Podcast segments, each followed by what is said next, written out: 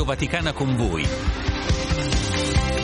Musica, approfondimenti, ospiti, i vostri messaggi vocali, i titoli dei giornali e siti web italiani e internazionali. Primo giorno in onda con voi di questo ultimo mese dell'anno, portatore di diamanti ben più sorprendenti del sole, ghiaccio, neve, brina, come lo descrive un poeta del web, uno fra i più noti aforisti attuali, Fabrizio Caramagna. E allora saluto insieme a voi questo giovedì 7 dicembre, sperando davvero possa farvi scovare gioielli inaspettati. Buongiorno da Paola Simonetti che vi terrà compagnia fino alle 10, come sapete, timoniari di oggi, Silvia Giovanrosi in regia e da Daniele Giorgi alla cura del suono. Di sicuro per molti regalo sarà forse il fine settimana lungo che si aprirà domani con la celebrazione della festa dell'Immacolata eh, che ci ricordate in molti sulla chat 335 1243 722 ci date un buon giovedì eh, ricordandoci naturalmente che oggi siamo alla vigilia eh, dell'Immacolata che sia l'occasione anche per raccogliersi per riflettere su ciò che davvero ci rende ricchi abbondanza c'è sicuramente per noi in questa nuova nuova puntata di oggi,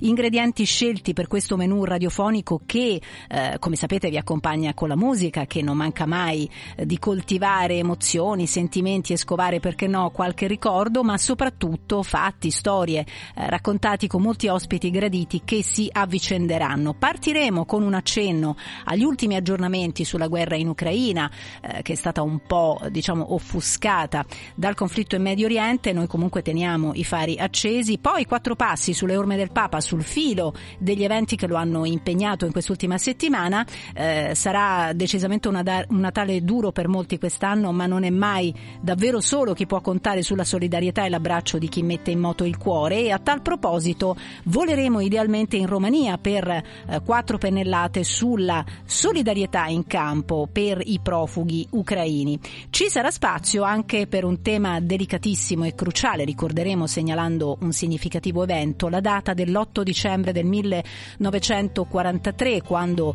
sull'onda della promulgazione delle leggi razziali fasciste in Italia si stravolgeva anche la vita eh, di una donna come Liliana Segre che la, indusse, eh, la indussero alla fuga da tutto ciò che conosceva, con esiti eh, spesso funesti perché furono in molti coloro che tentarono la fuga. Apriremo questa pagina di storia raccontando però anche un'iniziativa bella che farà riflettere.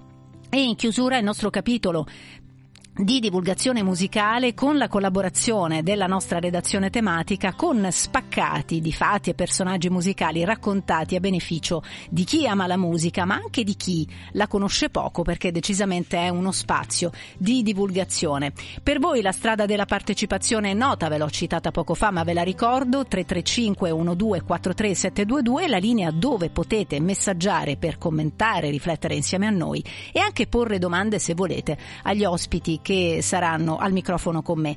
Intanto un augurio in musica con una voce che non conosce rivali. Che la giornata che ha preso il via possa portare luce a dispetto di tutto e l'energia giusta per marciare a pieno ritmo, magari ispirate da una giusta compagnia. Radio Vaticana con voi racconta il suo giorno migliore, Giorgia.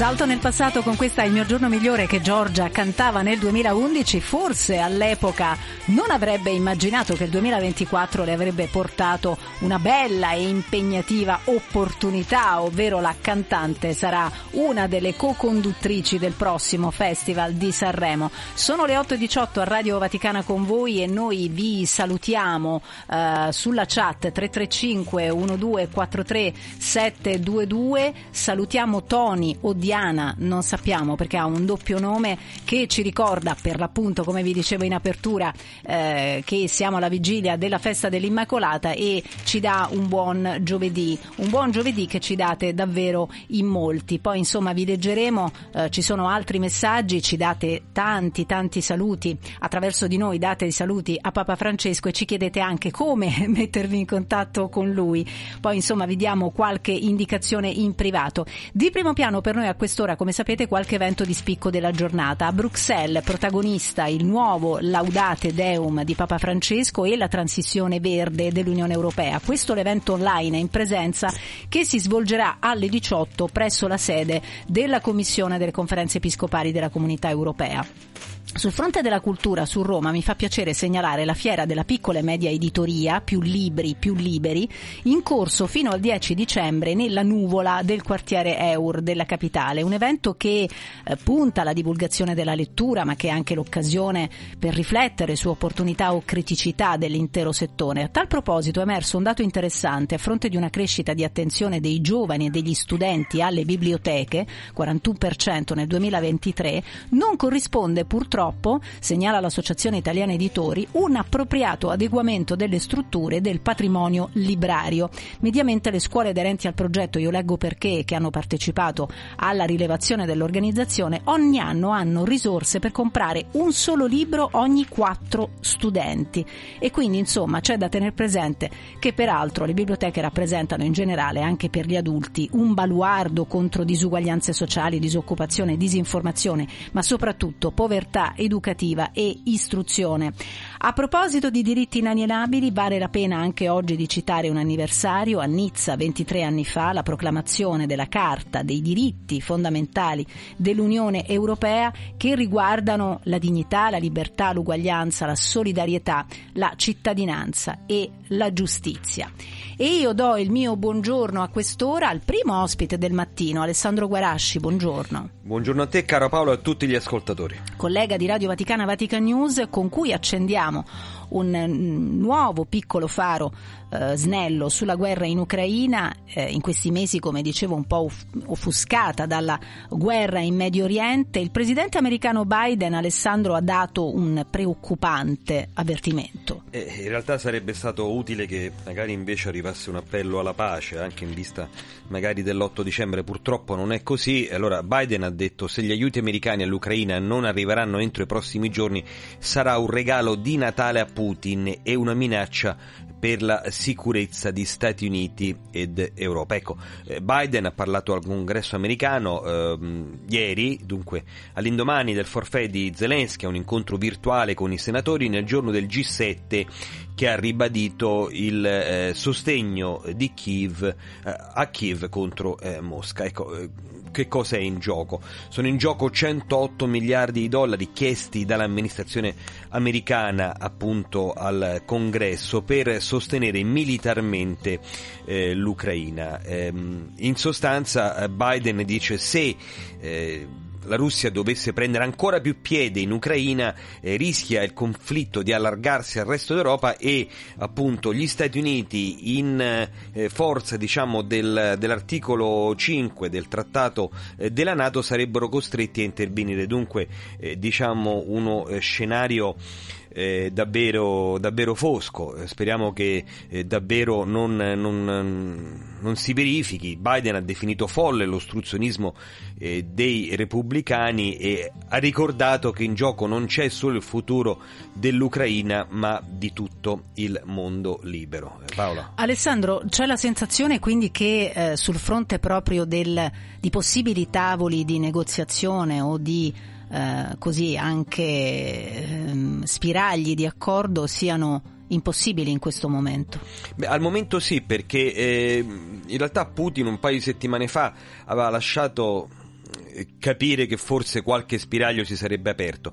Poi in realtà da quello che sappiamo la controffensiva di Kiev eh, nei confronti della Russia eh, si è arenata per tutta una serie di motivi, un po' perché eh, diciamo ehm, Kiev sta aspettando ulteriori eh, aiuti eh, militari, un po' perché in, eh, in Ucraina in questo momento siamo in pieno inverno, per cui anche proprio le operazioni militari sono complicate dai campi spesso ghiacciati. Io mi ricordo quando ci siamo stati, noi ci siamo stati a marzo e veniva giù tantissima sì. neve, per cui comunque il tempo è quello che è i, i, carri armati rischiano anche proprio di impantanarsi nel fango e nel ghiaccio. Purtroppo eh, possibilità al momento di, di, trattativa non ce ne sono e anzi eh, proprio ieri eh, l'ONU eh, metteva in luce che ehm, eh, la Russia sta bombardando le strutture energetiche eh, dell'Ucraina e questo ehm, in qualche modo rischia di peggiorare anche le condizioni certo. umanitarie.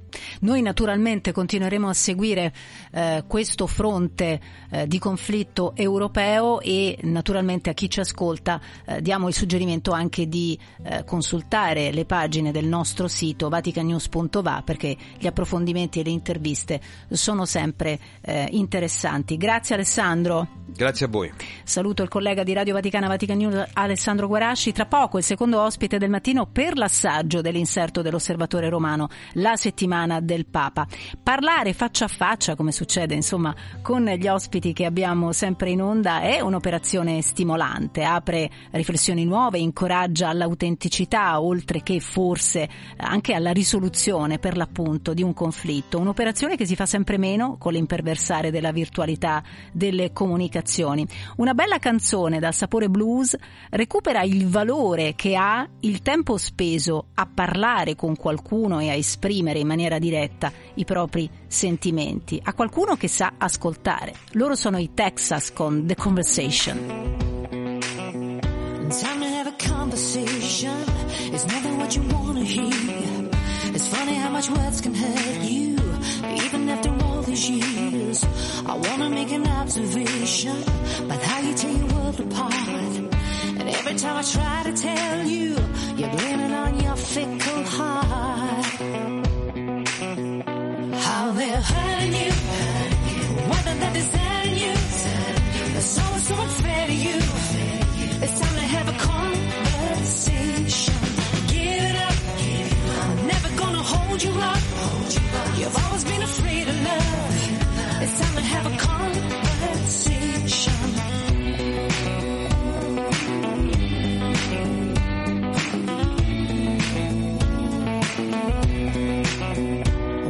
Up is never easy,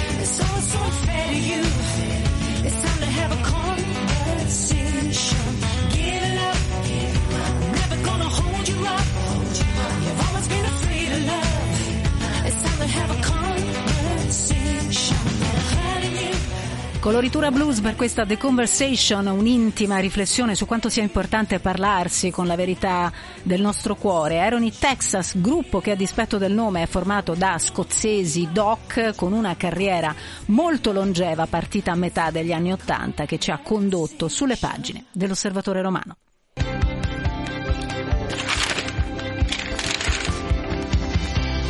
E come ogni giovedì do il mio buongiorno a Gianluca Piccini. Buongiorno Paolo e buongiorno a tutti gli ascoltatori. Gianluca, ben ritrovato e allora ehm, naturalmente facciamo eh, quattro passi, come dicevo, fra le pagine dell'inserto in uscita questo pomeriggio con l'Osservatore Romano, la settimana del Papa, focus di spicco è quello su un evento mondiale cruciale dal quale si spera il prossimo 12 dicembre emergerà una volontà comune per far cambiare rotta al pianeta.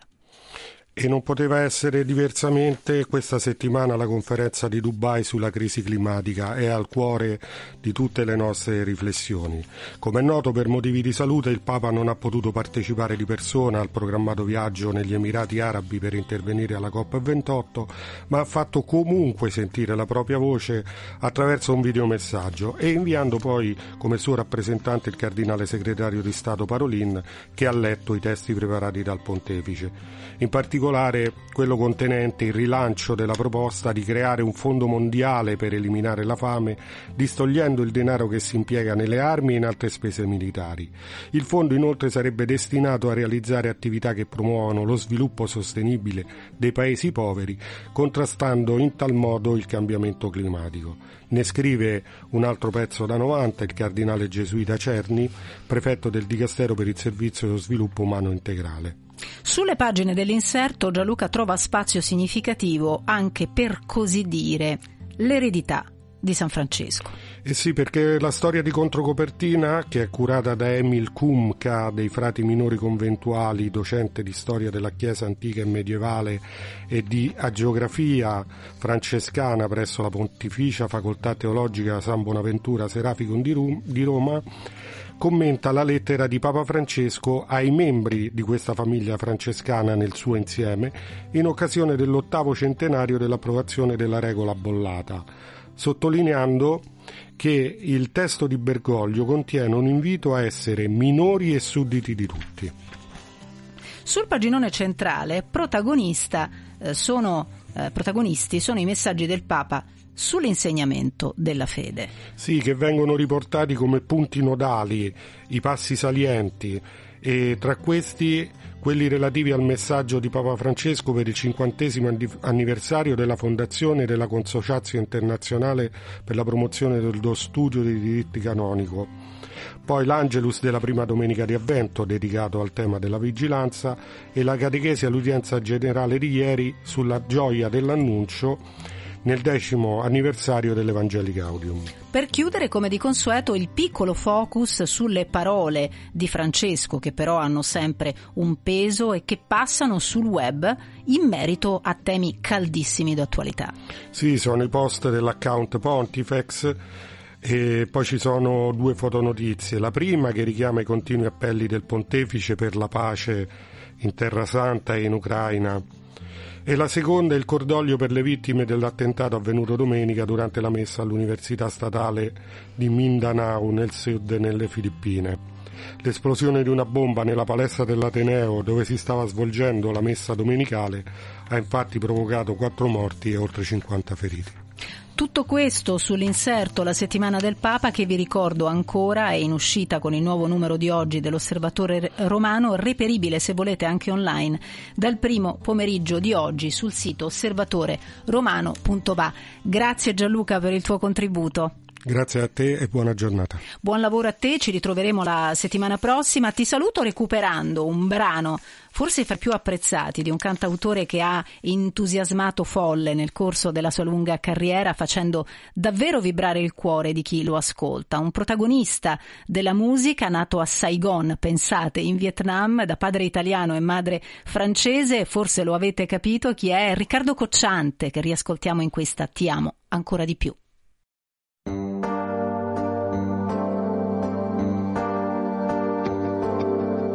Da questo nuovo mondo dove sto vivendo, ti mando dei saluti bagnati di mare, ti mando dei tramonti infuocati di sole e una foto nostra seduti sulla sabbia io che guardo lontano verso l'orizzonte, vedo immagini d'oltreoceano che ritornano.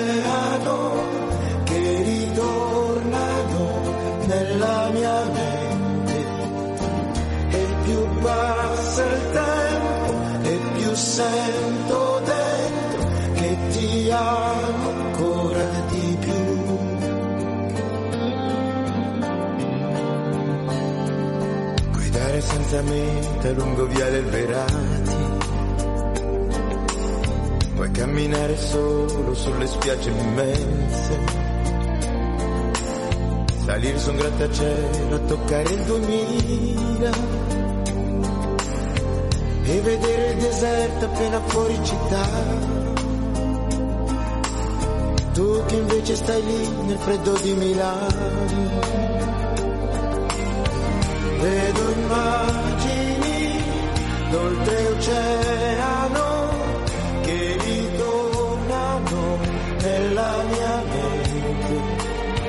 E più passa il tempo e più sento dentro che ti amo ancora di più.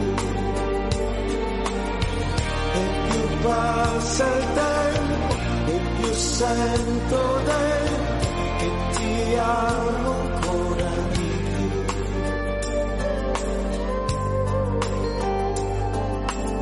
Partire per tornare non è certo andar via. Se tu mi dici torna, io ritornerò. Per infilare inverni sotto il tuo pullover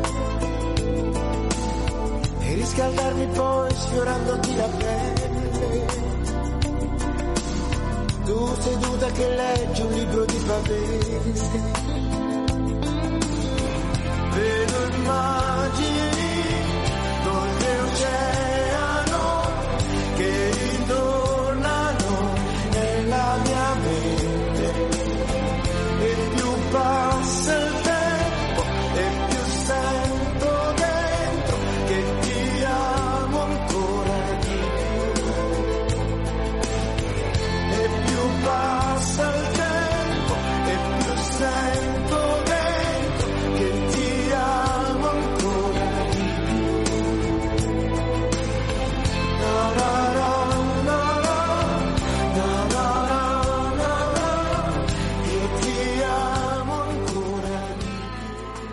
Lo si può considerare davvero uno dei più intensi cantori d'amore della musica italiana. Riccardo Cocciante, con Ti amo ancora di più, ci racconta di come non esista distanza che possa scolorire l'intensità di un vero amore e ci dà ragione Filomena. Buongiorno Filomena che ci ha scritto stamattina di buon'ora al 335 1243 722. Dice bellissimo Cocciante, la sua dolce vena malinconica mi riporta ad atmosfere del passato con tanto presente dentro, quindi quando si parla d'amore, passato e presente si mischiano e amore voi condividete spesso su eh, questa chat, eh, questo ci fa bene, ci fa piacere perché scorrono su questo numero di telefono tanti tanti sentimenti come ha fatto Sandra che ha chiesto di pregare per i suoi bambini. Ti mandiamo un abbraccio Sandra, ma dalla regia mi dicono che c'è anche un vocale, sentiamo. Buongiorno a tutti gli amici di Radio Vaticana con voi, sono Osvaldo da Vigevano. Grazie per le vostre notizie, grazie per la vostra musica che ci dà tanta compagnia e ci fa imparare tante cose e grazie anche della gioia che trasmettete, la gioia che nasce dalla fede. Buon lavoro e buona Immacolata. Grazie Osvaldo, grazie di queste parole di apprezzamento. E, insomma, è una voce un po' familiare, ma forse lo abbiamo già sentito Osvaldo. Grazie, continua a seguirci al 335 1243 722. E noi vediamo che aria tira in Italia e nel mondo con il consueto giro titoli dei giornali di oggi in edicola.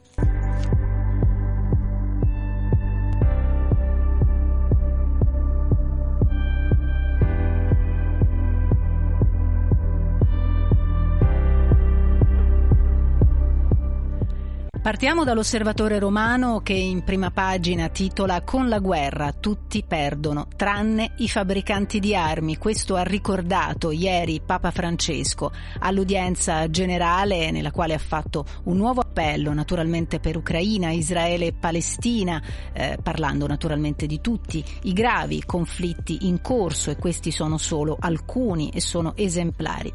Avvenire meno Cina più Europa, il doppio fronte del governo Meloni con con Pechino, la rinuncia all'intesa, trattativa finale a Bruxelles per la riforma del patto di stabilità.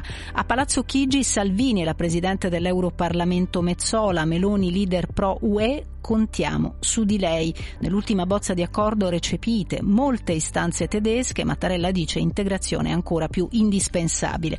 E ancora sempre su avvenire eh, taglio basso, migranti, arrivi dai corridoi, una via per l'integrazione. In settimana tre gruppi dal Pakistan, il bilancio di Forti della Caritas e poi ancora un mese per altra tregua a Khan Yunis caccia ad Hamas, naturalmente parliamo della guerra in Medio Oriente. Ieri, solo ieri, 250 raid. Ma andando anche all'interno del giornale Avvenire, c'è la, eh, diciamo, eh, l'approfondimento che è interessante perché poi insomma eh, i temi di primo piano non sono gli unici eh, che sono davvero eh, interessanti. Eh, c'è un articolo di approfondimento di avvenire che è relativo all'Istat che segnala che in Italia 3 minori su 10 sono a rischio povertà, il 46% solo al sud. Il rapporto dell'ente dice avvenire fotografa un quadro per cui la percentuale sale al 41% per famiglie monogenitoriali e per i minori stranieri e per l'Unicef un bambino su 5 è povero nel mondo, il 25% in Italia che ci sembra davvero una percentuale altissima. Corriere della Sera, primo piano con Biden, lancia l'allarme su Putin, ne abbiamo parlato proprio poco fa con il collega Alessandro Guarasci. Vertice del G7, appello al, congre- al congresso per nuovi fondi, evitare una guerra con i russi. Lo zar intanto in Medio Oriente, il leader USA se vince in Ucraina, paesi nato a rischio. La Meloni dice pieno sostegno a Kiev. Poi, sempre sul Corriere della Sera, per quanto riguarda la politica, no al salario minimo, opposizione in rivolta, urla e cartelli in aula e poi incontro Meloni Salvini. Il messaggero, il nuovo reddito più controlli, via libera il decreto per l'assegno di inclusione, verifiche ogni 90 giorni e card a ogni familiare. Manovra in aula il 18 dicembre per i medici, pensione senza tagli, lavorando tre anni in più. E eh, veniamo al tempo, stop ai danni, Movimento 5 Stelle, titola il giornale romano addio all'ultima follia grillina, il governo comunica a Pechino la fine della via della seta, sottoscritta dai pentastellati. Il ministro Tajani spiega gli accordi non hanno dato i risultati ipotizzati. Dopo reddito e super bonus cade un altro baluardo della politica di Conte. E poi ancora sul tempo taglio basso, così la sanità rischia grosso. Giorlandino, rimborsi di esami e analisi troppo bassi, operatori in difficoltà. Veniamo al giornale, inchiesta su Crosetto, il ministro della difesa sentito dai PM di Roma per le frasi sui complotti dei magistrati. E poi ancora eh, tema caldo, effetto tagli alle tasse, Natale più ricco, più soldi nelle tasche degli italiani, crescono le tredicesime, questo è uno studio anche di Confcommercio. Veniamo al foglio, non c'è giustizia senza vittoria, questo è uno dei titoli della prima pagina, per realizzare la pace a Gaza bisogna stanare chi l'ha violata. Questo è quanto troverete sui giornali oggi in edicola. Sono le 8.41 a Radio Vaticana con voi, un po' di mondo lo guarderemo sul fronte informativo con alcune delle testate straniere online e voi se volete fateci sapere quali notizie vi hanno dato modo di riflettere e dibattere maggiormente, magari in famiglia in questi ultimi giorni al 335 1243 722. I numeri come quelli di un telefono possono davvero cambiare il colore di una giornata se ci mettono in comunicazione con qualcuno che sa riempire davvero le nostre ore. Ne sono convinte due ragazze brillanti che arrivano, le boy con Little Numbers.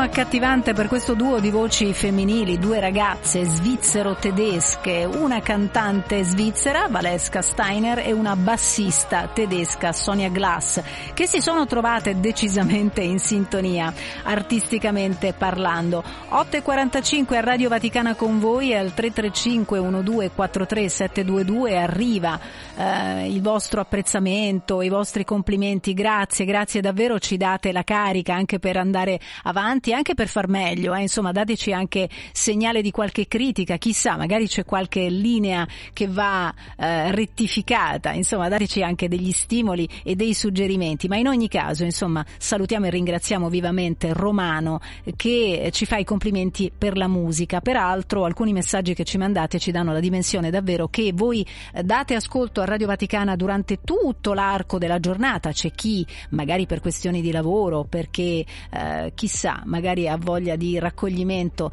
eh, durante la, la tarda serata, insomma nella notte, davvero ascoltate tutta la programmazione di Radio Vaticana anche in orari inconsueti. Sono le 8.46, le notizie che corrono sul web con i titoli di alcune delle testate straniere online.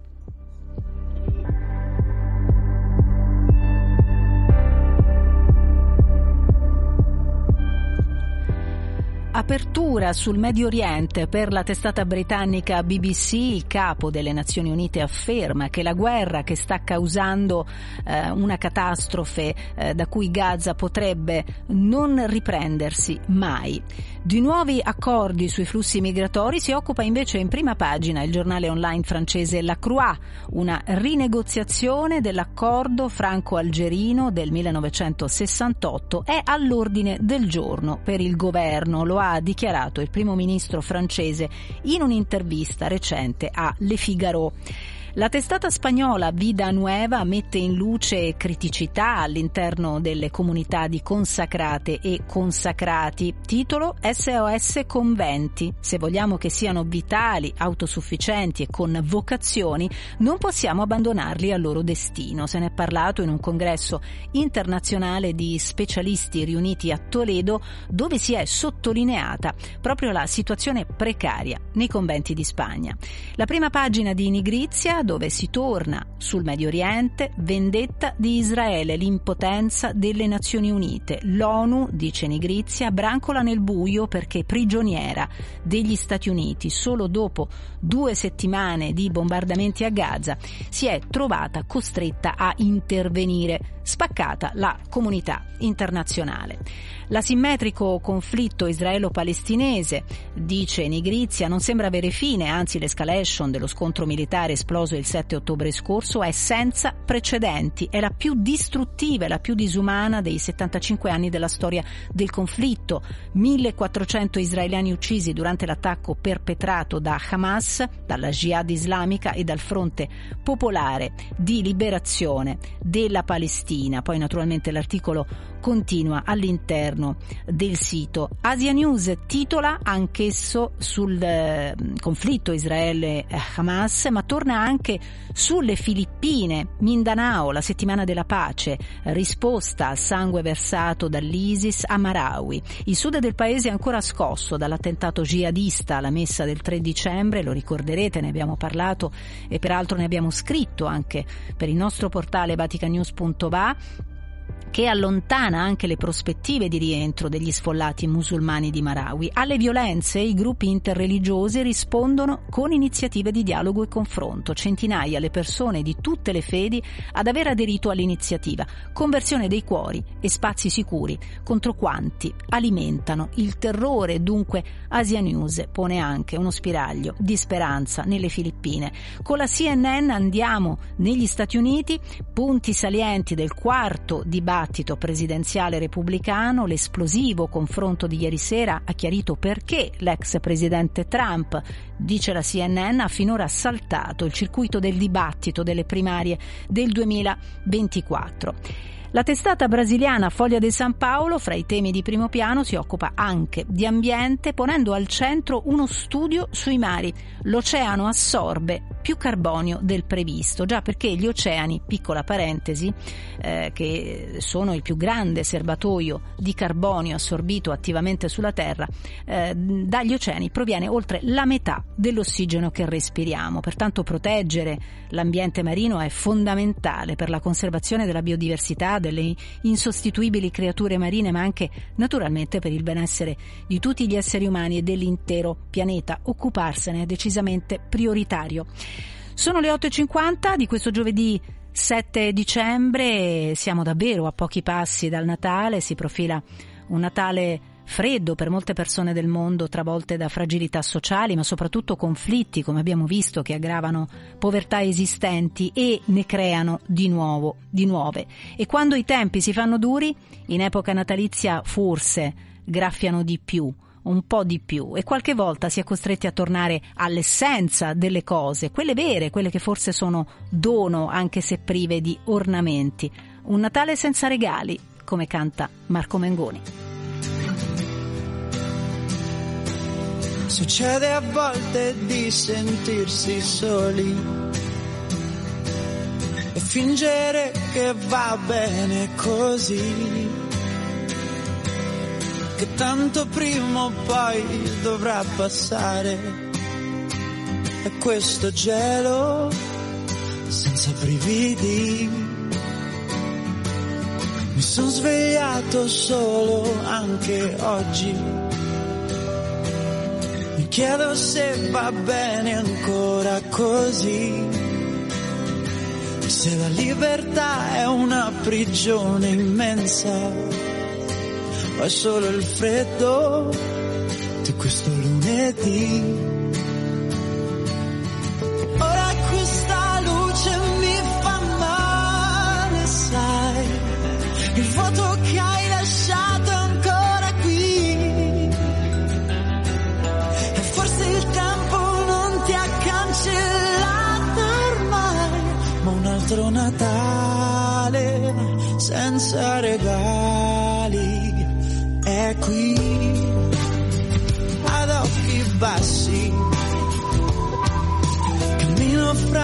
I negozi e i sorrisi.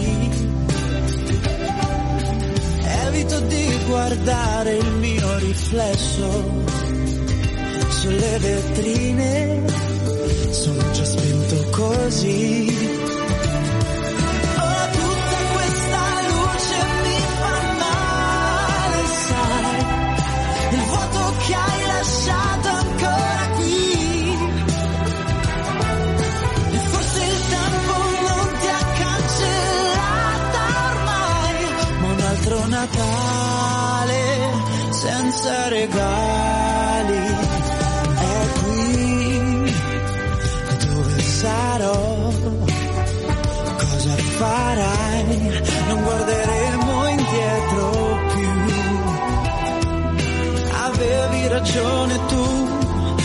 Cercavo di volare ti ho lasciata giù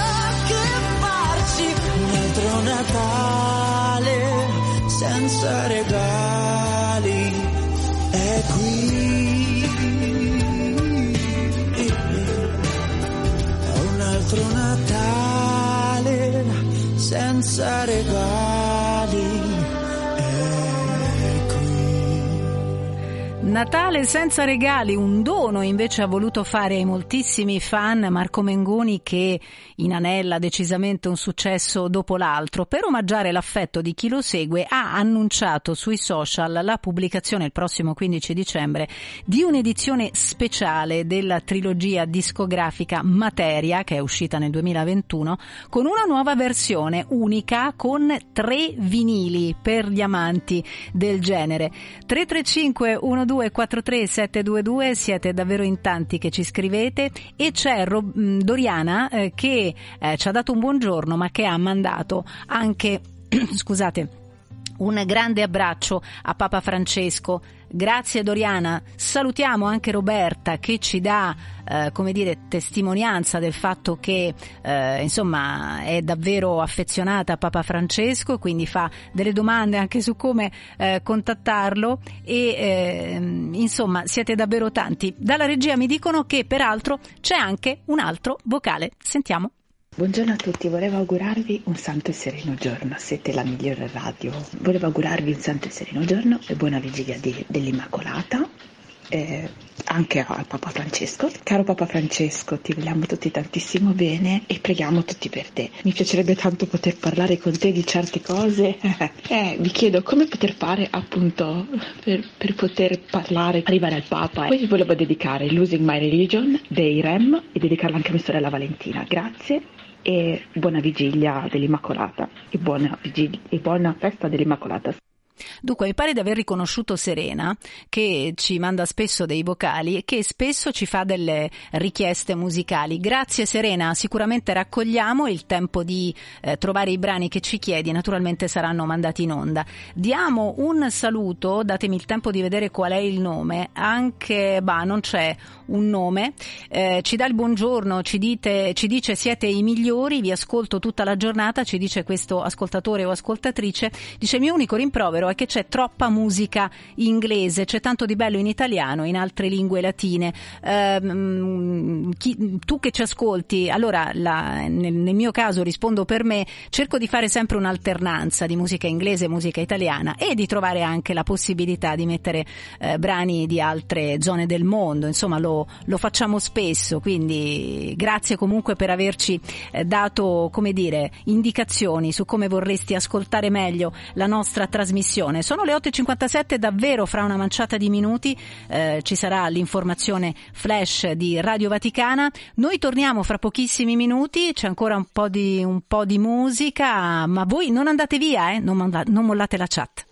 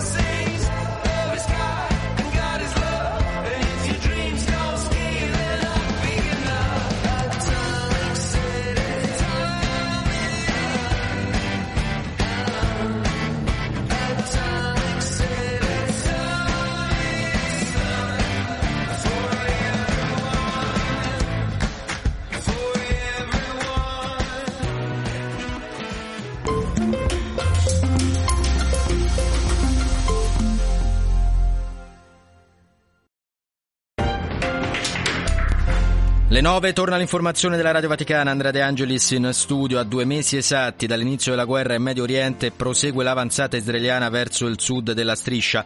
Intanto il sistema sanitario di Gaza è al collasso, lo ha detto l'Organizzazione Mondiale della Sanità. Il Consiglio della Federazione Russa ha fissato ufficialmente per il 17 marzo 2024 le elezioni presidenziali, lo riferiscono le agenzie del paese. L'ex presidente peruviano Fujimori, condannato a 25 anni di carcere, è stato scarcerato oggi dalla Corte Costituzionale. La Corte Interamericana dei diritti umani si era detta contraria. E per la prima volta anche Frontex, l'Agenzia Europea della Guardia di Frontiera e Costiera, ha detto espressamente che non ci sono fatti che dimostrino che le ONG sono fattori di attrazione per le persone migranti. È tutto, l'informazione della Radio Vaticana torna alle ore 10.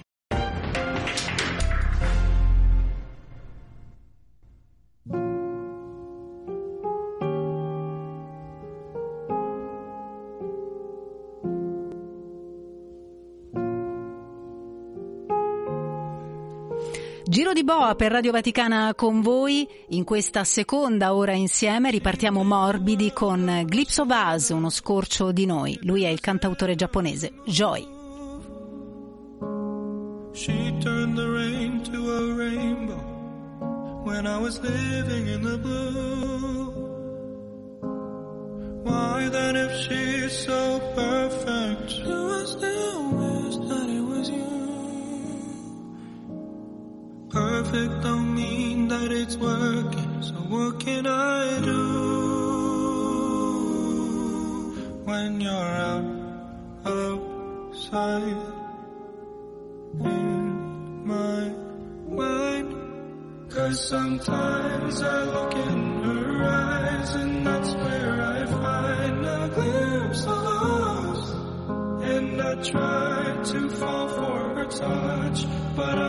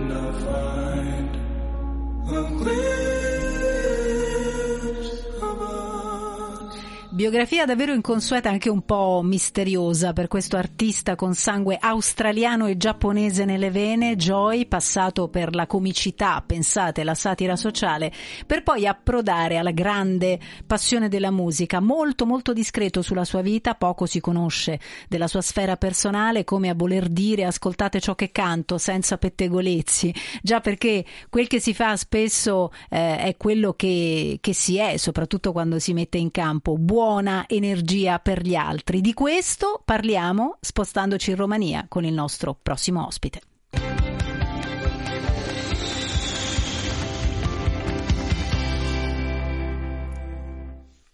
Ritrovo con piacere il caporedattore della redazione romena di Radio Vaticana Vatican News, Adrian Duncan. Buongiorno Adrian. Buongiorno Paola, contento di vederti di nuovo nello studio. Eh sì, è un po' che non ci vediamo Esatto, noi perché fra esatto, malattie, sì. cambi di turni, insomma, qualche volta accade. Allora, in primo piano con te, Adrian, oggi c'è sicuramente la solidarietà eh, del popolo romeno verso i profughi ucraini. Però noi diciamo partiamo da quello che è tradizione in Romania, quindi quello che accade all'interno di una casa romena in questi tempi, ehm, dalla quale però si guarda fuori per dare una mano agli altri. È così?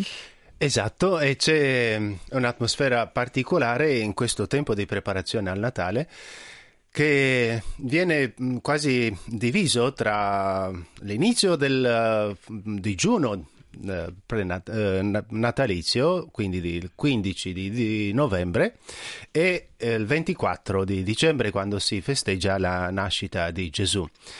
E c'è una cosa che mm, si, mette in mezzo, diciamo, ed è la festa di San Nicola, che è molto sentita in Oriente.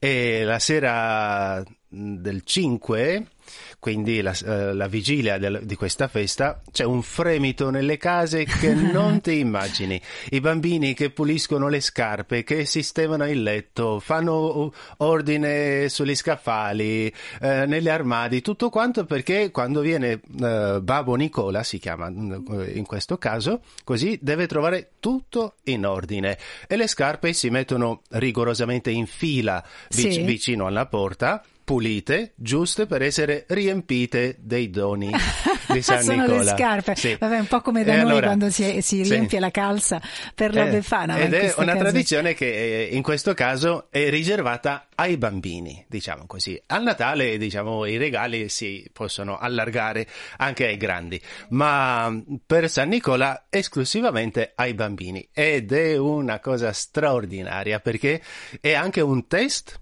per vedere se sono stati bravi, perché non è detto che tutti ricevono. eh. Certo. Allora, Quindi bisogna per vedere. questo che è un momento Sì. molto atteso, naturalmente. Ma, eh, grazie Adrian, perché ci- ci hai dato, come dire, eh, veramente delle pennellate, degli scatti, abbiamo visto e ho sentito proprio tutta l'atmosfera del Natale, benché insomma in un paese che non conosco. Vogliamo, insomma, in qualche modo anche sentire l'atmosfera eh, tangibile di quello che ci hai raccontato. E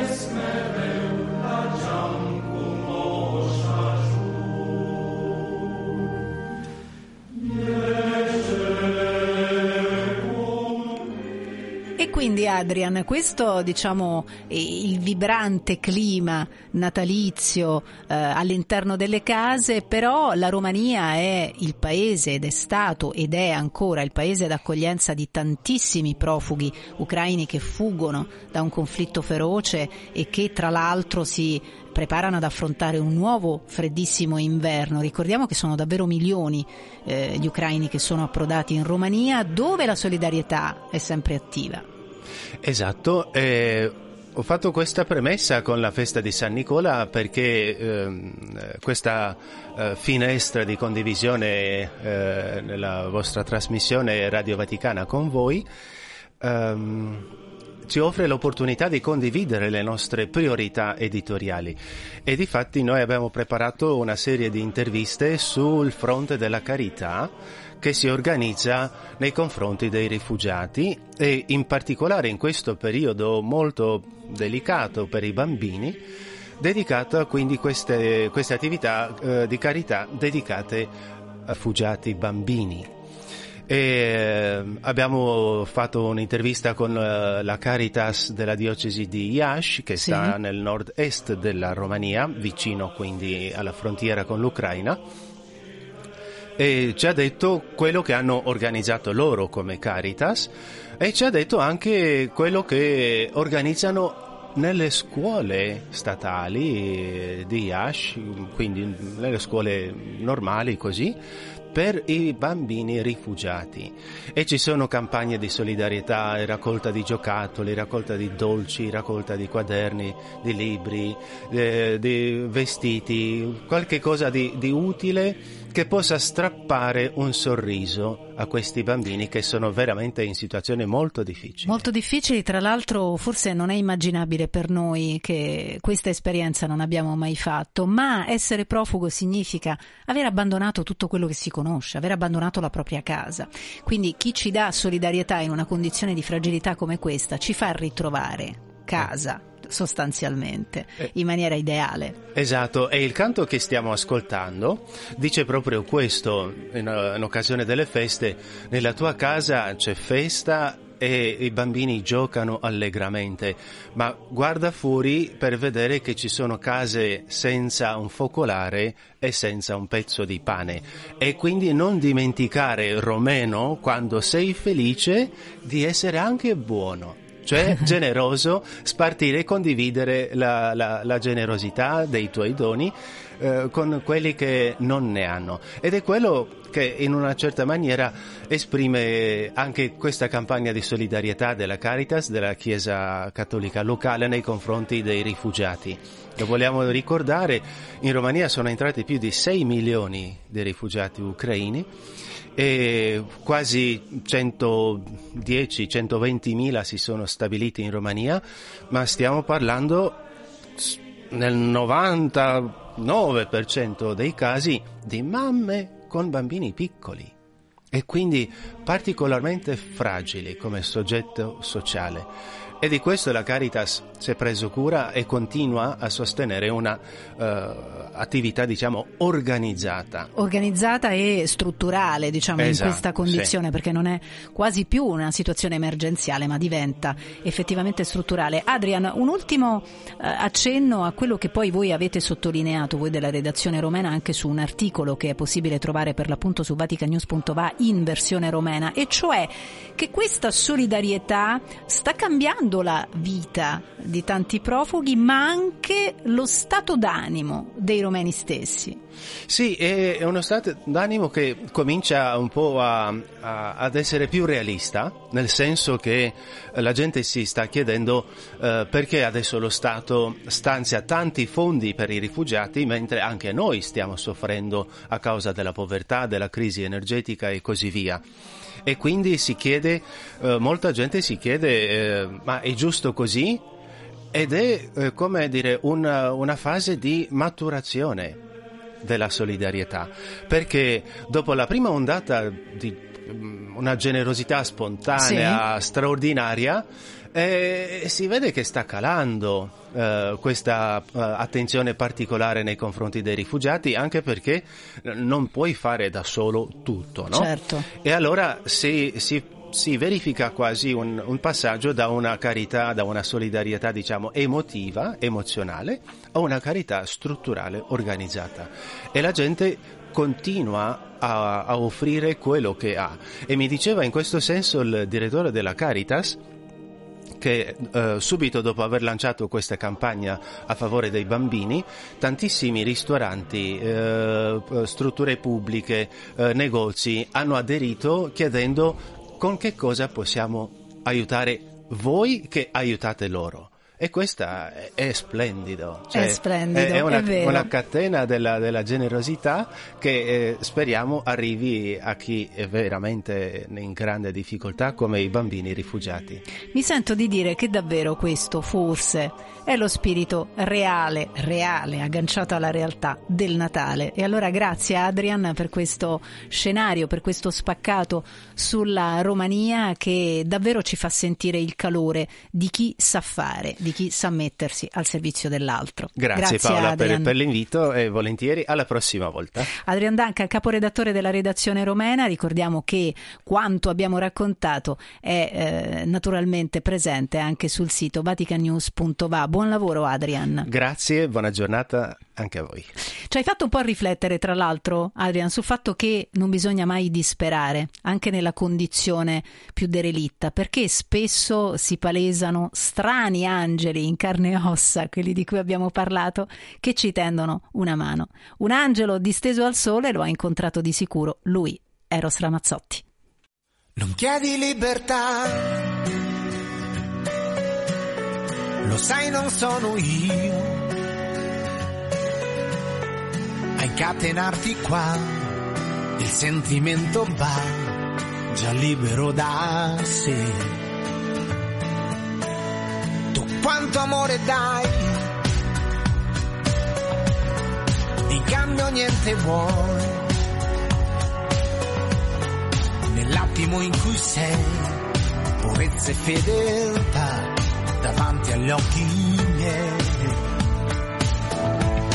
Ma tu chi sei?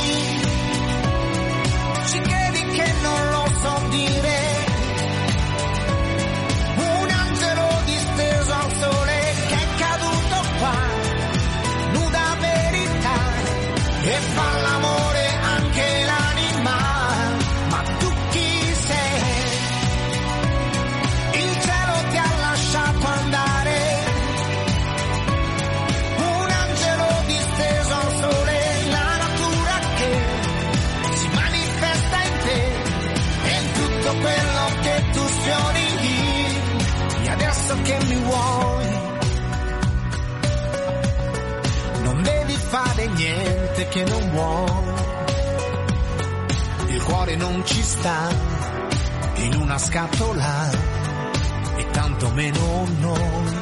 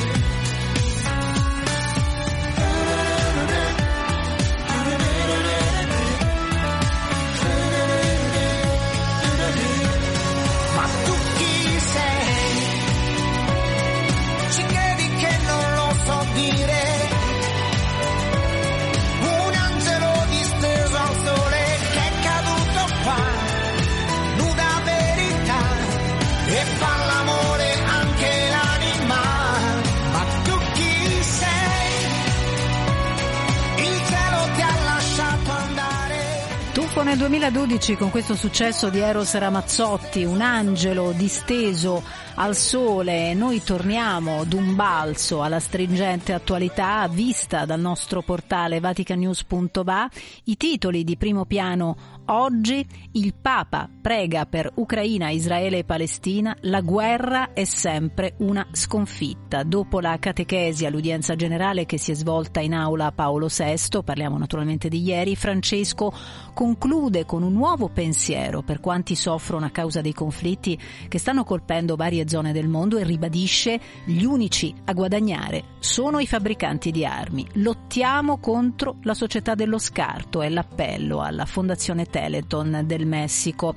Il Papa, la missione, ancora nuovo articolo di spalla, eh, la missione non è un manuale da applicare ma opera dello Spirito. All'udienza generale Francesco ha salutato i presenti in aula Paolo VI ma non ha letto la catechesi ribadendo di stare molto meglio ma di affaticarsi se parla troppo. La riflessione naturalmente è stata dedicata al quarto pilastro dello zelo apostolico, lo Spirito Santo, che ispira creatività e semplicità nell'annuncio evangelico. Sulla prima pagina di Vatican News trova spazio anche un appello per il sostegno ai senza dimora, già che abbiamo parlato anche di fragilità negli altri paesi del mondo. Sant'Egidio dai fondi per il giubileo arrivi un aiuto per chi vive in strada. La comunità di Trastevere a Roma chiede al governo italiano di impiegare una parte del PNRR per il giubileo a sostegno di chi è in precarietà abitativa. La povertà assoluta in Italia aumenta quasi dello 0,5% in un anno e ha generato la crescita di chi vive in strada. La guida dove mangiare, dormire e lavarsi, presentata ieri a Roma, dimostra, spiega Marco Impagliazzo, presidente della comunità, che la solidarietà è viva e ha sempre bisogno di nuovo sostegno. Questo l'approfondimento a firma di Francesca Sabatinelli che trovate su vaticanews.va. Ma in questa settimana riflessioni e dati importanti hanno riguardato anche il suolo in concomitanza della ricorrenza della giornata dedicata che si è celebrata nei giorni scorsi. Una risorsa fondante che però versa in una condizione preoccupante di pesante sfruttamento in assenza di concrete azioni di prevenzione o rigenerazione. Al riguardo la nostra Marina Tomarro ha firmato un approfondimento sul tema arricchito dall'intervista a Walter Ganapini che è presidente del comitato tecnico scientifico Resoil Foundation che è una fondazione che si legge nella lista dei suoi obiettivi vuole dare impulso ad un reale cambiamento a partire proprio dalla tutela del suolo e dal concetto chiave di rigenerazione territoriale. Ascoltiamo. È la risorsa più scarsa di cui disponiamo tra le matrici ambientali, ma è critica perché è la base degli insediamenti umani a partire dalla produzione di alimenti per gli insediamenti umani. È una risorsa scarsa che è stata aggredita pesantemente in termini di consumo e che non è mai stata concepita per essere invece curata, custodita, rigenerata. Questa situazione di degrado e di consumo del suolo deve essere assolutamente superata a partire da riprendere una consapevolezza che anche nel nostro paese era presente in chi lavorava nelle campagne, eh, ma che in pochi decenni si è andata prosciugando come cultura. E quindi è fondamentale fare un punto serio, scientifico prima di tutto, sullo stato del suolo. Molti sono i parametri che influiscono sulla salute del suolo che vede nel nostro paese più del 47% dei nostri suoli non in buona salute. Questo vuol dire tendenzialmente minore produzione sul piano quantitativo, anche legata ai fenomeni del clima, la siccità e così via, ma vuole dire sempre eh, meno positiva qualità della produzione. L'Italia è un paese straordinario, meraviglioso, ma delicatissimo. Abbiamo l'80% quasi di colline e montagna, quindi di, di orografie complesse. Dalle ceneri del Vesuvio che ancora oggi diventano colate rapide con gli eventi estremi sui monti lattari, su, sulle montagne che sovrastano le, le, le, pianure campane e le città della Campania. Dobbiamo essere consapevoli che rigenerare un suolo richiede non mesi, non anni, ma secoli e noi eh, abbiamo in questi anni sottoposto il nostro territorio ad una duplice dire, azione. Abbiamo sovrautilizzato i terreni più facili, quelli fertili di pianure irrigui e marginalizzazione de, del resto che da noi è, è l'80%, quindi c'è un tema estremamente importante. Occorre manutenzione del territorio come priorità nel nostro paese e del suolo, sapere che c'è una connessione fortissima con la biodiversità, abbiamo un potenziale anche economico enorme se riusciamo. Ecco, in che modo allora possiamo proteggere proprio il suolo? Quali sono proprio diciamo, le buone pratiche? Le buone pratiche eh, sono prima di tutto cessare di consumare suolo. Abbiamo i dati che ogni anno ci fornisce ISPRA che sono eh, drammatici da questo punto di vista. Abbiamo regioni, anche in pianura padana, che hanno tassi di consumo di suolo che vanno dal 9 al 13-14%. Quindi occorre tutelare il terreno agrario, il suolo agrario come risorsa fondamentale produttiva, bonificare la grande quantità di territori che un secolo di industrializzazione ha contaminato pesantemente in assenza di norme, di buone pratiche e da questo punto di vista Coldiretti ad esempio tende a promuovere ad esempio un abbinamento anche con politiche energetiche. Andiamo a bonificare le vecchie discariche, andiamo a bonificare i terreni contaminati e lì possiamo mh, fare decollare fotovoltaico, altre pratiche energetiche che possono generare dei flussi di risorse utilizzabili poi per eh, le, le nuove politiche. Scarsa attenzione e azioni concrete per la tutela del suolo su cui poggiano le radici del sostentamento umano. Questo ha segnalato con forza Walter Ganapini, presidente del Comitato Tecnico Scientifico Resoil Foundation, al microfono di Marina Tomarro. Intervista che potete riascoltare all'interno dell'articolo pubblicato online sul nostro sito vaticanews.va con il titolo Giornata mondiale del suolo, una risorsa troppo spesso aggredita.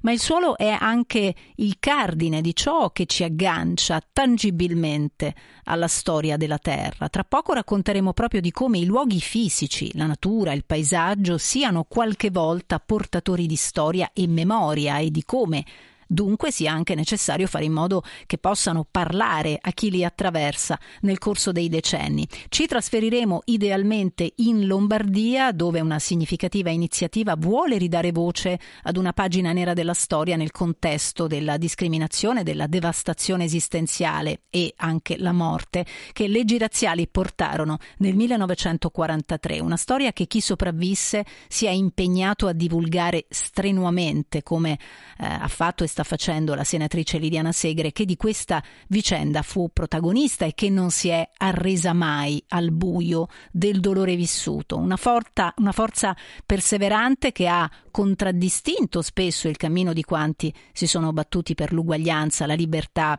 i diritti umani e civili e che nel brano che arriva ha tutta la potenza, la potente bellezza della speranza. Con stand up in piedi la splendida Cintia Erivo.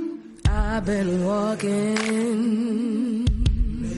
with my face turned to the sun. Weight on my shoulders, a bullet in my gun. Oh, I got eyes in the back of my head, just in case I have to run. I do what I can when I can while I can for my people. While the clouds roll back and the stars fill the night, that's when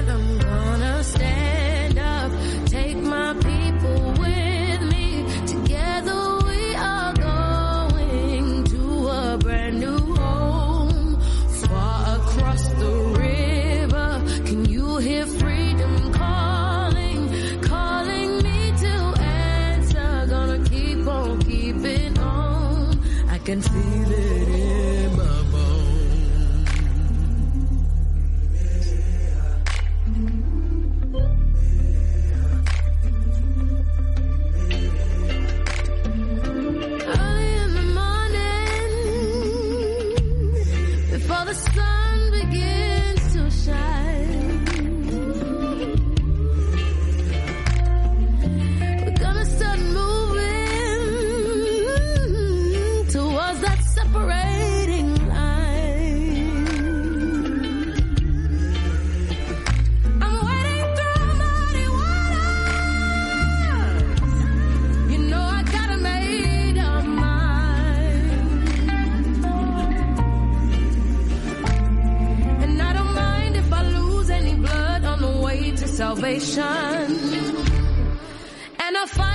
strength that I got until I die. So I'm gonna stand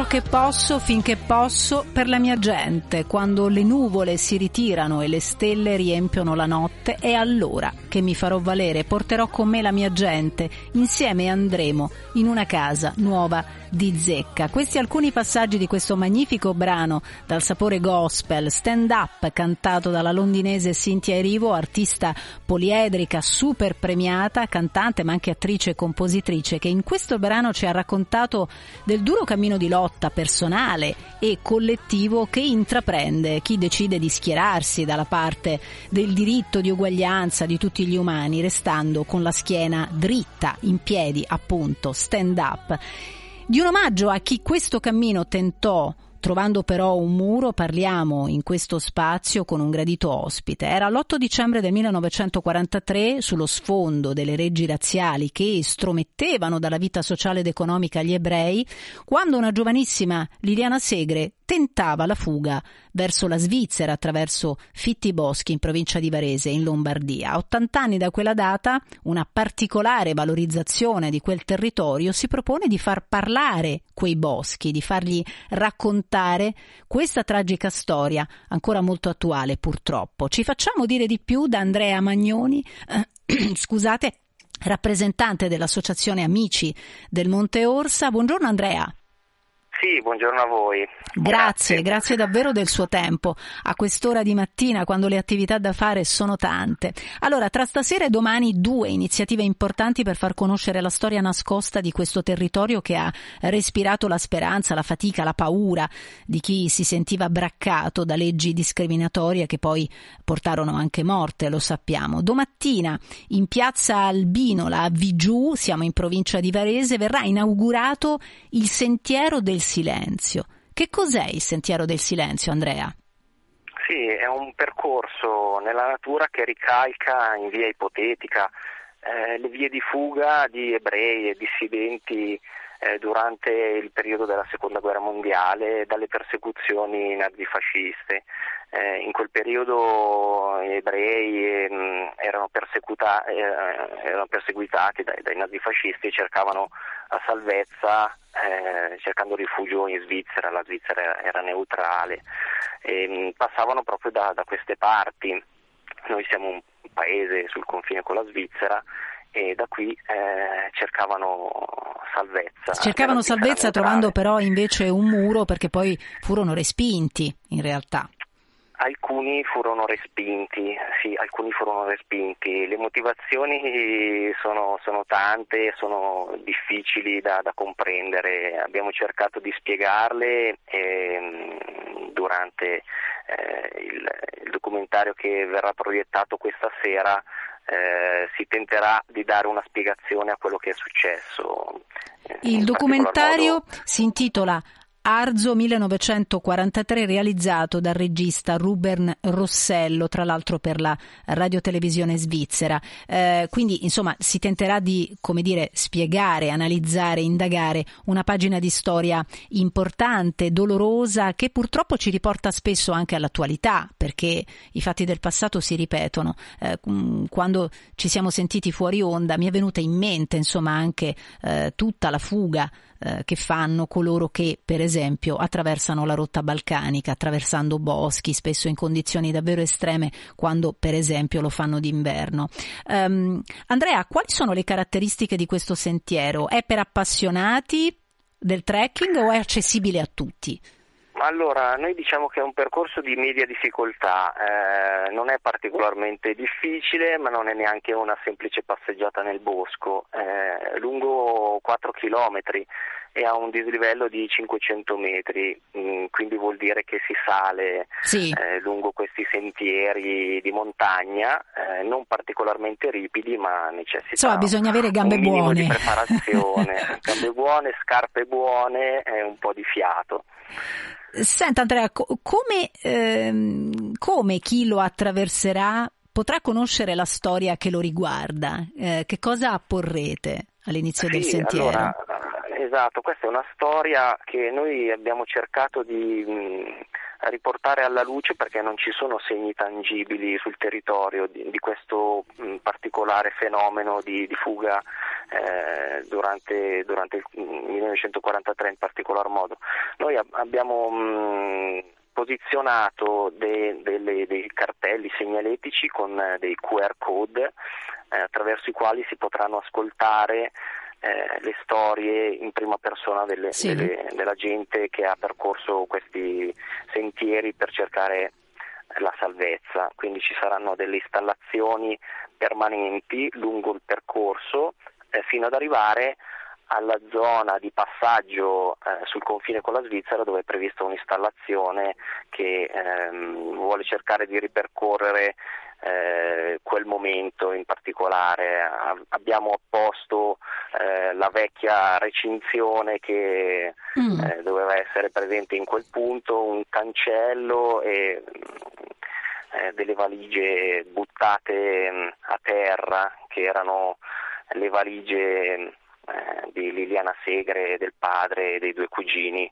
che quel giorno vennero lanciate, si aprirono ed uscirono tutti i vestiti che loro eh, avevano portato con sé per cercare eh, riparo in Svizzera. Quindi insomma c'è Eh, un'evocazione anche dal punto di vista diciamo del colpo d'occhio, dell'immagine. Avete cercato diciamo di ricreare una sorta di eh, scenario eh, che, Sì, che riporti alla di realtà di monumento. allora. Mm. Esatto, un monumento commemorativo che vuole ripercorrere quel particolare momento storico con, con riguardo a, eh, insomma, si chiama 8 dicembre 1943, è la data in cui Liliana Segre ha tentato, Ha tentato la fuga, e senza poi successo. Purtroppo, Mm. purtroppo è stata respinta eh, dai eh, gendarmi svizzeri e rimandata in Italia. E il eh, resto, dopodiché il resto è storia arrestata. eh, che lei è spesso racconta, che va a raccontare anche ai giovanissimi, giustamente. Andrea Magnoni, che cosa vi proponete esattamente con l'iniziativa dell'inaugurazione del Sentiero del Silenzio? Perché mi sembra di capire che ci sia sicuramente la volontà eh, di raccontare una pagina di storia, ma anche di far vivere un territorio.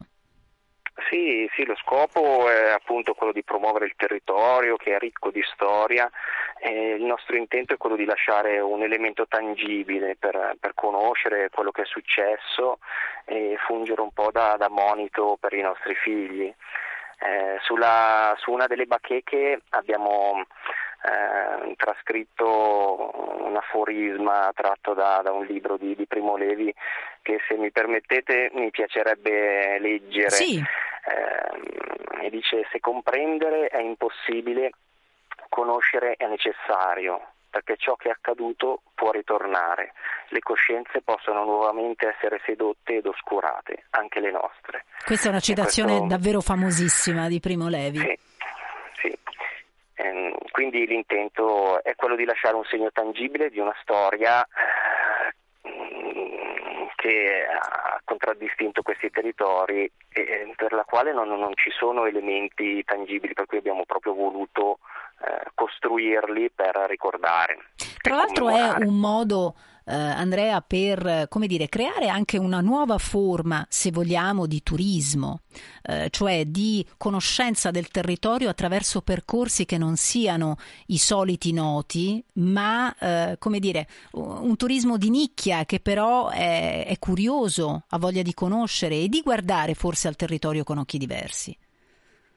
Sì, sì, certo, il nostro territorio è, è ricco di storia, partendo da, dalla preistoria eh, per le particolarità geologiche fino ad arrivare a- agli ultimi accadimenti della seconda guerra mondiale. Il nostro territorio è ricco di trincee costrua- costruite durante la prima guerra mondiale, mai utilizzate fortunatamente. Ehm, è stato teatro di, ehm, questo, di questo fenomeno. Fortunatamente non ci sono state battaglie eh, né durante la prima né durante la seconda guerra mondiale, ma la particolarità del fatto di essere eh, sul confine svizzero ecco, ci ha permesso di, di avere, ehm, insomma, essere teatro di, di questi accadimenti. Certo. Allora, eh, Andrea Magnoni, eh, facciamo un piccolo promemoria.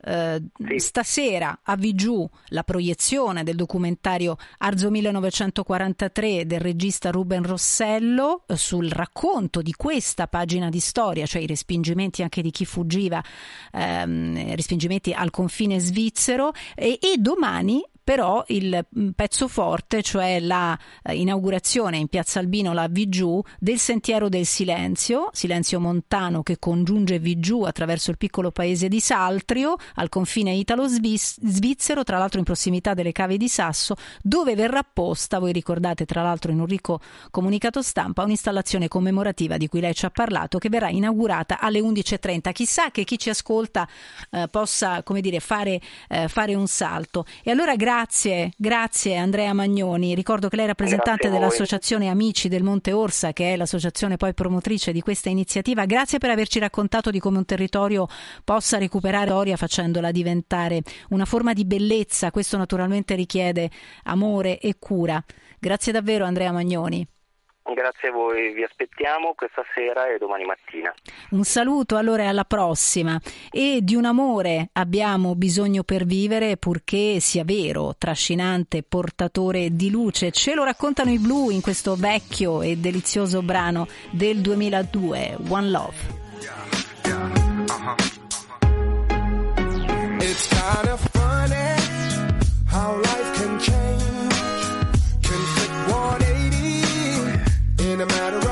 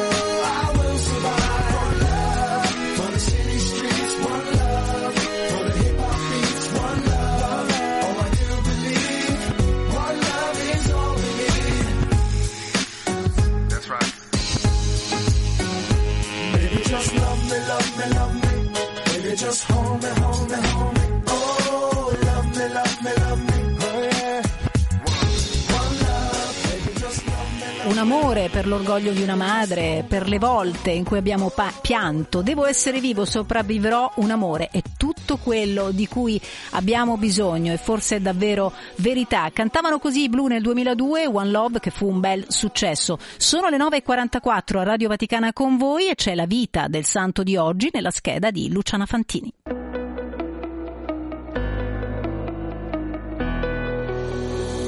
Oggi 7 dicembre la Chiesa ricorda Sant'Ambrogio, vescovo di Milano e dottore della Chiesa. È tra i grandi santi dottori della Chiesa d'Occidente, vescovo di Milano, inventore degli inni, iniziatore della Mariologia. Sant'Ambrogio incarna l'ideale del pastore. Ricordato dalla Chiesa il 7 dicembre, fu autore di celebri testi liturgici e inflessibile contro l'eresia. E noi a quest'ora, come sempre, torniamo sulla musica, ma con l'esperto del giorno che arriva dal comparto musicale di Radio Vaticana. Parliamo di lirica e non solo.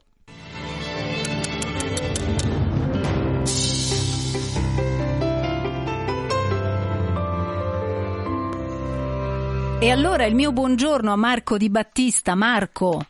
Buongiorno a te, buongiorno a tutti gli ascoltatori. Allora, l'abbiamo ascoltato, oggi è Sant'Ambrose, Sant'Ambrogio, che oltre ad essere eh, il patrono di Milano, segna per chi ama la musica una data che eh, risale al 1951. Non tutti sanno che il Teatro alla Scala ha iniziato, eh, ha stabilito l'inizio della stagione nel 1951 grazie a Victor De Sabata, che è stato un grandissimo direttore che ha pensato proprio eh, che eh, fosse di buon auspicio, di buon augurio eh, il fatto di far corrispondere l'inizio della stagione scaligera con, ehm, eh, con, il- con Sant'Ambrogio. Così poi detto, se, se qualcuno è appassionato di storia, gli diciamo anche che, o ricordiamo, naturalmente lo sanno tutti, forse che il Teatro alla Scala nasce nel 1700, viene inaugurato nel 1778 e viene costruito su un teatro preesistente. L'architetto era il Piermarini, ma ehm, si chiama così perché il sito dove è stato costruito era il sito di Santa Maria alla Scala. L'opera che inaugurò il Teatro alla Scala fu un'opera di Salieri. Ora, eh, tanto per ricordare che oggi eh, di Salieri veramente ricordiamo poco ed era invece un gran- un- un- il personaggio di grandissimo successo.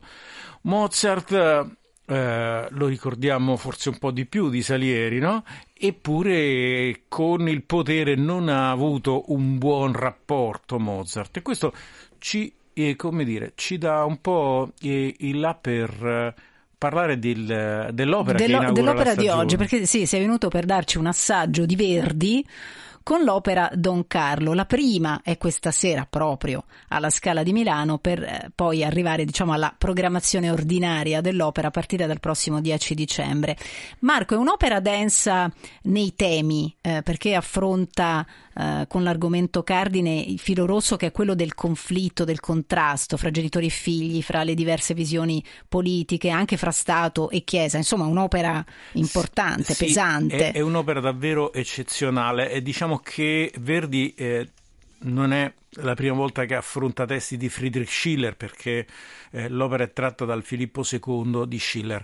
Ehm, ma in questo caso tutti questi contrasti che tu hai detto sono quello che eh, ha fatto impazzire eh, Verdi. Io direi che forse eh, quello che rende il contrasto tra quelli che hai citato, quello che l- rende quest'opera incredibilmente contemporanea e vicina a- all'oggi è il rapporto tra eh, non voglio dire democrazia, ma comunque tra un regime illuminato e un regime assolutista. Ecco, oggi purtroppo l'umanità sta vivendo questo contrasto forte tra quello che una volta erano le monarchie assolute, oggi sono i vari dittatori eh, che eh, in, qua- in- in diversi modi governano tanti stati importanti nel mondo e dall'altra parte ci sono le democrazie, quelli che vorrebbero i valori democratici. Verdi era, come dire, eh, aveva una vocazione per, da quello che ho potuto comprendere, per i temi d'attualità di allora. In realtà era molto incentrato Sì, su la- questo nelle sue opere. Verdi eh, era un, un- un uomo dalla capacità drammaturgica davvero. Mh, penso adesso non voglio dire una, una cosa troppo forte, ma insomma lo è stato lo Shakespeare della, della lirica. Ha preso il pubblico italiano dall'Uberto Conte di San Bonifacio, cioè dall'inizio, dalla prima opera, lo ha preso per mano e da una opera alla Rossini, che pure è meravigliosa, ma costruita su eh, tematiche più vicine al Settecento che all'Ottocento, ecco, l'ha presa e l'ha portato col Falstaff, che è l'ultima opera, al Novecento. E davvero, che cosa dire, è, è sempre una meraviglia. E la- una delle arie più importanti, più famose, e giustamente di quest'opera, ricordiamo il Don Carlo, Don Carlos, il, il Don Carlo in realtà nasce come Don Carlos o Don Carlos in cinque atti perché Mhm. viene eseguito per la prima volta nel 1867 a Parigi. Poi eh, in questi anni mh, eh, Verdi lo eh, trasforma e ehm, lo abbrevia in quattro atti in italiano e questa, ehm, questa versione in quattro atti è, ehm, è stata rappresentata per la prima volta proprio al Teatro alla Scala nel 1884. Per intenderci, eh, sono gli anni in cui eh, Verdi sta maturando tra, tra il 67 e l'84, per esempio, c'è stato il Mefistofele di Boito, che tra l'altro ha inaugurato qui a Roma la stagione del teatro dell'opera. Boito lo scrive nel 1868, lo eh, recupera perché fu un fiasco nel 1875. La scapigliatura, sono tanti i movimenti che contestano anche in qualche modo l'opera verdiana, ma Verdi va avanti per la sua strada e e con la sua capacità drammaturgica e musicale insieme, eh, come dire, vola su, su, alt- su- su- altri pianeti, su altre l- longitudini e latitudini, perché è troppo, troppo più grande. Marco, tu ci hai preparato due assaggi. Ne sentiamo uno? Il Sì. primo? Le- è l'introduzione appunto a Ella Giammai Mamò, quest'aria ver- meravigliosa che apre nella versione francese il quarto atto, nella versione italiana il terzo atto.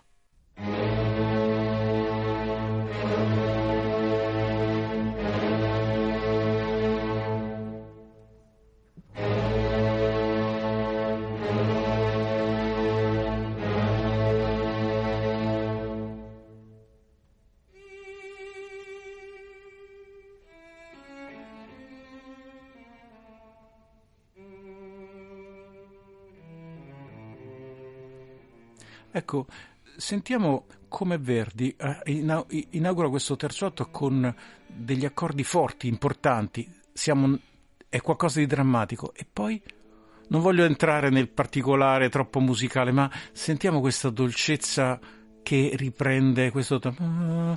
E allora è qualcosa... Ci sta dicendo che c'è qualcuno che è combattuto.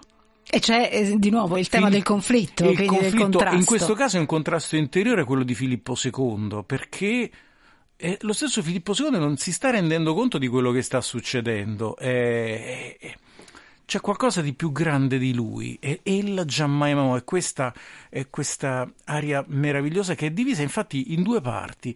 Eh, La, la prima è, è lui che riflette e C'è quasi il pensando- sospetto, c'è un sì, sospetto no, ma lui a sottofondo. questo punto, a que- sì, perché a questo punto lui si è reso conto che, che a- a- alla sua amata non importava niente dei suoi, lo dice poi, dei suoi capelli bianchi, cioè è stata costretta ma non lo ha mai amato. E questo è il conflitto di un uomo. Poi a un certo punto lui si ferma, riflette e, e si ricorda di essere Filippo II e, e a quel punto cambia. Eh, Io leggo soltanto quando eh, la- l'area inizia con le parole appunto Ella già mai mamò, no, quel cor chiuso, quel cor è chiuso a me, ma poi quando a un certo punto lui si risveglia e dice Ove son?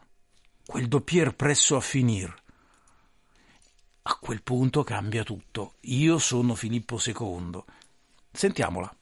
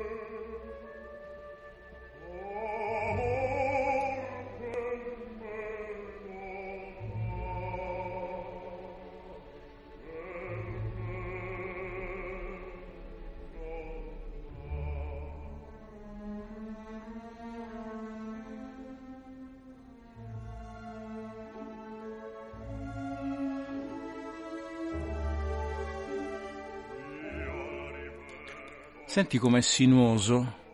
È un combattimento interiore, un contrasto. Questi contrasti del...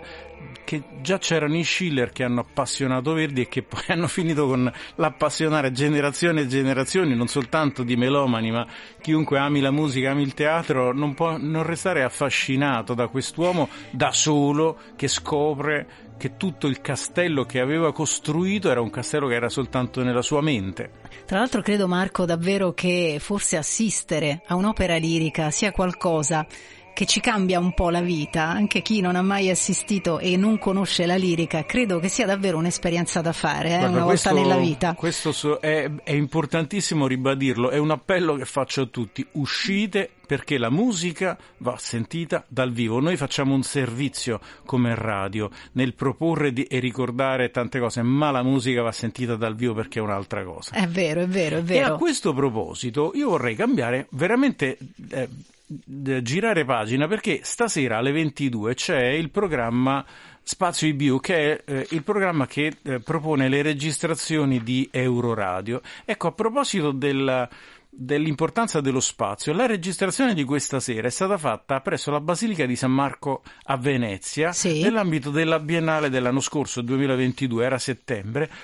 Elena Tulve, questa musicista estone, che cosa ha fatto? Ha ripreso dei temi della, ehm, delle sacre rappresentazioni medievali che aveva ehm, eh, tra l'altro ritrovato Giulio Cattina, un grande musicologo ehm, italiano, e, e che e le ha rila- rielaborate e ha fatto una creazione meravigliosa in questa eh, eh, basilica perché ri- tutto lo spazio della basilica era tutto coinvolto, le, le persone erano dentro la Immerse. musica, immerse dalla musica, proprio come accadeva, attenzione, non soltanto nella musica, in tanta musica contemporanea, ma nel Cinquecento, perché i Gabrieli che cosa facevano? Mettevano due cori a distanza e mettevano la gente in mezzo, una, situazio- una, si- una- una sensazione immersiva che dava tanto, tanto, tanto alle persone e quindi eh, chi vuole averne un assaggio stasera, ore 22, poi eh, c'è naturalmente il podcast per una settimana, ma questa sera alle 22 eh, po- po- chi vuole può ascoltarla, questa- questo capolavoro Visions, Visioni di Elena Tulve. Parliamo naturalmente della nostra emittente Radio Vaticana, quindi l'appuntamento è alle 22 su Radio Vaticana. Tra l'altro abbiamo un sacco di ascoltatori che ci ascoltano proprio Marco in tarda serata e durante la notte e apprezzano le proposte musicali di Radio Vaticana. Sì, anche devo dire, alcune volte sono stato sorpreso dal- dall'impatto della musica nella notte, ma forse è proprio bello il rapporto musica-silenzio, il silenzio della notte e i suoni della musica che non sono in contrasto, ma sono in realtà in una perfetta sintonia. È vero. Marco, chiudiamo in bellezza allora perché ci ascoltiamo questo brano che hai scelto per chiudere e allora grazie. Grazie gra- a Marco Di Battista del comparto musicale che ci ha narrato e ci narra ogni settimana la musica, ce la spiega e ce la divulga perché poi c'è bisogno di una vera cultura musicale anche per chi non la frequenta. Fra pochi minuti fra pochi minuti il Radio Giornale Flash delle 10, allora grazie a Marco Di Battista, ma soprattutto a Silvia Giovanrosi in regia, a Daniele Giorgi in console e a tutti voi che ci avete seguito anche oggi. Vi ricordo che domani non saremo in diretta perché celebreremo la festa dell'Immacolata, ma voi non mollate la chat 335 1243 722 perché comunque continueremo a leggervi. Da Paola Simonetti un augurio di buona giornata. A presto.